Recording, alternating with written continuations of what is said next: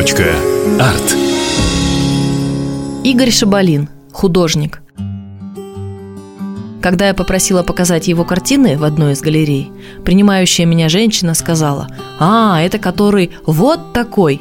и сделала широкий взмах рукой, как будто пыталась показать, какими были его работы. Смелые мазки, небрежно точные просветы неба, то оранжевого, то фиолетового, то болотно-зеленого. Витражные фрагменты проглядывали из-за деревьев, похожих то ли на кусты, то ли на фонтаны. И они, эти деревья, тоже были то светящимися, то матово-темными и росли рядом на одной картине. А в центре черным пятном с чем-то белым выделялась геометрическая фигура. Интуитивно зритель чувствовал, что это что-то очень близкое, такое родное. Потом читал название «Пейзаж с коровой». И все вставало на свои места – со своей манерой, со своим особым подходом к расположению цвета, с демонстративным пренебрежением перспективой, он, конечно, был художником не для всех. Так и ушел непризнанным. Ну, хотя тут может быть два мнения. Игорь Евлампиевич Шабалин родился в Кемеровской области, в селе Костенково в 1950 году. Я встречала другое название – поселок Костяновка – Отец Евлампий Васильевич прошел Великую Отечественную и работал директором клуба. Мама, Лидия Андриановна, трудилась на почте. Клуб, конечно, был местом особым. Там и библиотека, и хор, и лектории, иногда даже местный театр. Именно отец подтолкнул Игоря к искусству. После юноша жил в Ленинграде, где поработал огнеборцем, а вечером стал посещать рисовальные классы – Высшего художественно-промышленного училища имени Мухиной. Затем курс Института живописи, скульптуры и архитектуры имени Репина. Семь лет он прожил в Ленинграде, а потом города начали сменяться один за другим. Улан-Удэ, Владивосток, Находка и, наконец, Хабаровск. Здесь Шабалин заочно поступает на худграф и заканчивает его в 1985 году. Такая вот лихая художественная карьера. А знаете, когда прошла первая выставка Игоря Шабалина – в 2012 году. Вот как так вышло, что после ленинградских курсов, после Репинки, которая и тогда, и сейчас считается сильнейшей школой в стране, он не выставлялся каждый год-два, как в принципе свойственно профессиональным художникам. Год работаешь, в конце года показываешь, что сделал. Вот почему? Искал манеру, говорят многие. Вот не умел хлопотать за себя. Раздаривал картины, а порой уходил в себя так, что было не до искусства.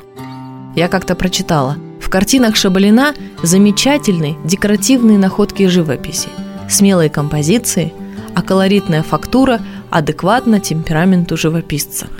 Очень красиво сказано и, в общем-то, правдиво. Декоративность получалась сама собой, то есть он не красовался, он просто искал. Вот за этим поиском и прошли многие годы, пока некоторые коллеги по ремеслу строили планы, проводили открытия и продавали картины – в 90-е он с товарищами создал группу «Пять».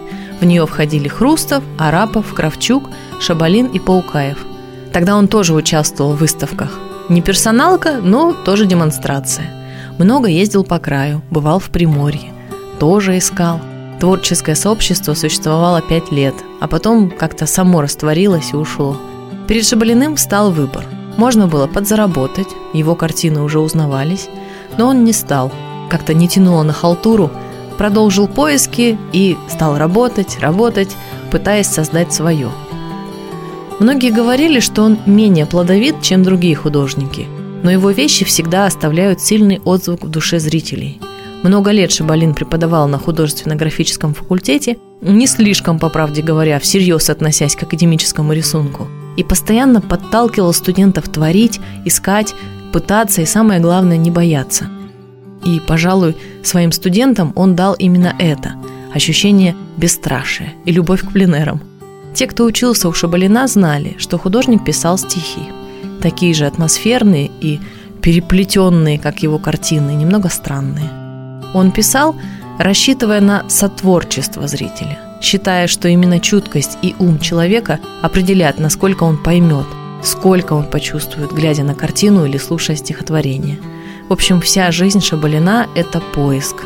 Поэтому и мало выставок, поэтому и мало академического, но зато очень много того, что мы называем творчеством. Многие спрашивают, а все-таки был ли художник признан при жизни? Картины Шабалина заметны и замечательны. Они есть в собрании Дальневосточного художественного музея и галереи имени Федотова, во многих зарубежных собраниях, в частных собраниях. Студенты и коллеги не забывают его, и порой к круглой дате его вспоминают журналисты. Ну, если наследие, картины и стихи сохранились, значит память живет. А что такое признание? Пусть каждый решает для себя сам. Мне кажется, что Игорь Шабалин признан, и мы его помним. Точка. Арт.